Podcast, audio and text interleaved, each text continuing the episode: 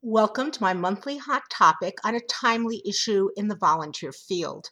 I'm Susan Ellis, President of Energize Incorporated. Don't forget volunteers as part of the solution to 2017 nonprofit challenges. In early January, the Nonprofit Times published an article called Nonprofit Workplace Challenges Predicted for 2017. The link is on our site if you want to see the original article. We at Energize immediately noticed the absence of volunteers in the discussion, even though time donors will most certainly be affected by changes in the nonprofit workplace. They are working, are they not? And even more important, volunteers can be part of any organization's reaction to the anticipated changes, but only if they are integrated from the beginning into strategic planning. So, in this hot topic, I want to share my perspective on the role of volunteers in shifting times. First, I'll outline some philosophic principles that should be kept in mind always when involving volunteers. Then I'll suggest how volunteers are affected by changes and can be part of the responses to the challenges predicted by the NP Times. Philosophic principles. The NP Times article opens with this sentence Staffing, workflow, finance, and fundraising will be the trends to watch in nonprofit operations during 2017 when it comes to charities and associations. All of which center on money and paid staff, no surprise. Yet we know volunteers are donors, fundraisers, and workers, so why are they not automatically part of the equation? I believe it's because volunteers continue to be thought of mainly as helpers the hot topic I wrote a few months ago, The Limitations of Seeing Volunteers Only as Unpaid Staff, addresses this very issue.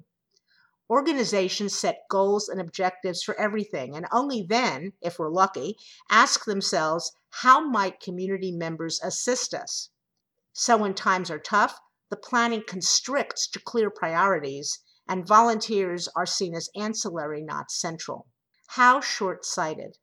Drop the word volunteer and instead think about time donors this way they are people who understand your work and can therefore be community ambassadors, gaining support for your cause in all sorts of ways. This includes contacting legislators. As private citizens, they retain all rights to do so, to protest legal obstacles or apply pressure to make change an endless source of skills, different perspectives, and opinions, limited only by your imagination to seek them out.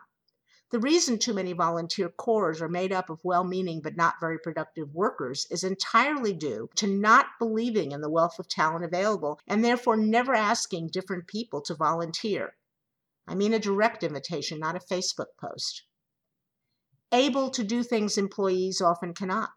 Yes, of course, they can and should assist staff in many ways, but the beauty of volunteer time is that it can be directed at anything that needs to be done, whether or not there is money to do it. Think of the power of that. Recognize that volunteer involvement is integral, with potential power to influence the organization and its goals, and therefore is affected by change as well. Just because I urge decision makers to include creative engagement of volunteers in planning for challenges ahead, I want to be clear that I do not mean turning to time donors to replace paid staff.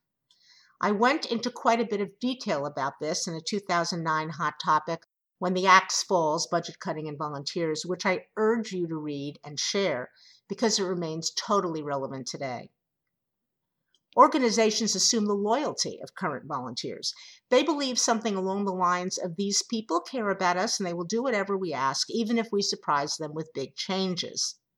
I cannot tell you how often in the last decade I was told about mergers of standalone hospitals into big health systems without a single thought or word to the volunteer corps in each facility.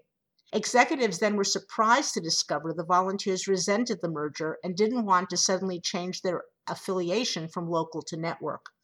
And of course, it was usually deemed unnecessary to duplicate having a director of volunteer services at each site. So, on top of everything else, only the volunteers at one central facility felt that they had not been abandoned.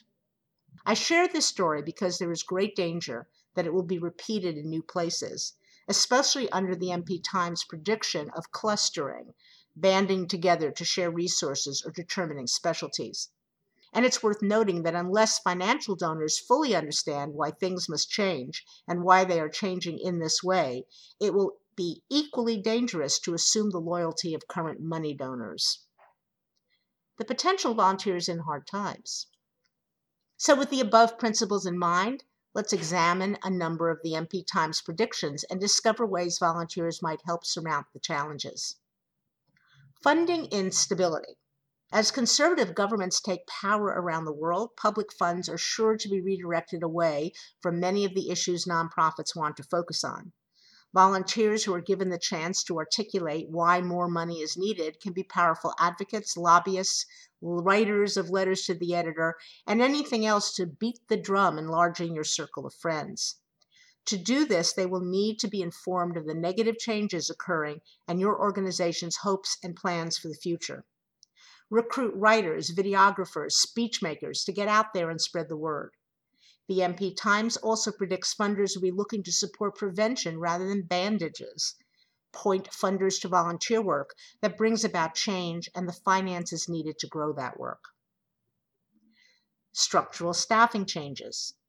The predictions here center on the Fair Labor Standards Act and changes to overtime rules, even for charities.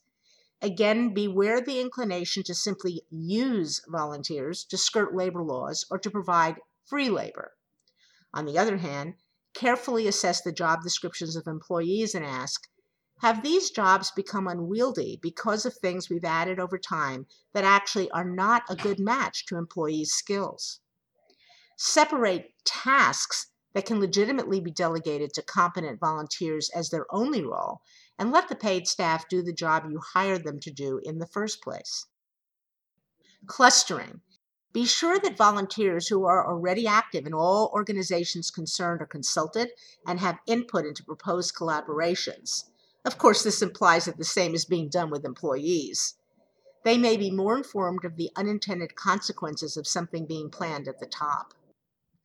For profit CFOs moving to nonprofits. The flow of applicants might increase as for profit businesses downsize, but why not screen applicants for whether or not they have a history of charitable giving and volunteering? Do they truly understand that a nonprofit is not a for profit and what that means? Also, recruit more business people as volunteers now, including accountants and other financial experts. They don't have to be on your staff to make a contribution and you might be giving them relevant training for a future job application.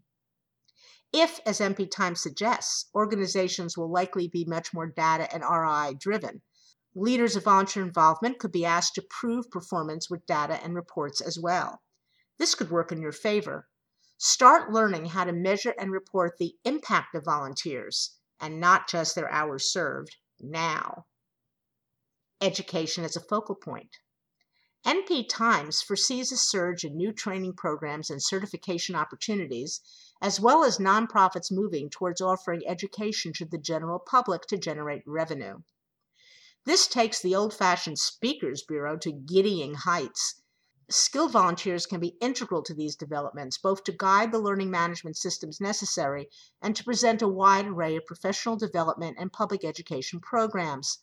What a great opportunity to invite experts and community leaders of all sorts to donate their brains and voices, not just their hearts and hands. Advocacy as a powerful tool. Paid staff are always spokespeople. No matter how sincerely they believe in the organization's cause, it's their job to support it. Volunteers, however, can be advocates. They can speak out and be heard in more effective ways because, most of the time, they do not personally benefit from the outcome. If your organization is not doing everything possible to first make sure that all current volunteers are your well informed ambassadors, and then to recruit activists who want to fight the good fight, you're simply missing the boat. As I write this hot topic, I am deeply concerned at what is going on in the United States right now. Overnight, we have changed direction in a way that threatens many of the causes I consider fundamental. Marching and public protest are core activist tactics. But the true potential for volunteerism is that many people are looking for how they can have a voice and affect decisions to come. Organizations that can capture this desire to make a difference will come through the next four years with strength and support beyond anything they've seen before. That's my prediction. What are yours? What do you feel are the most likely changes we'll see this year, and where do volunteers fit in? This hot topic is also available in written format on our website, where you're welcome to come and post a response, as well as read the comments of other site visitors. Go to www.energizeinc.com. Or you can respond to this hot topic simply by sending an email to webmaster at energizeinc.com. At our website, you'll also find an archive of hot topics from almost 20 years, as well as over 1,200 pages of free information for leaders of volunteers. Thank you so much for listening today.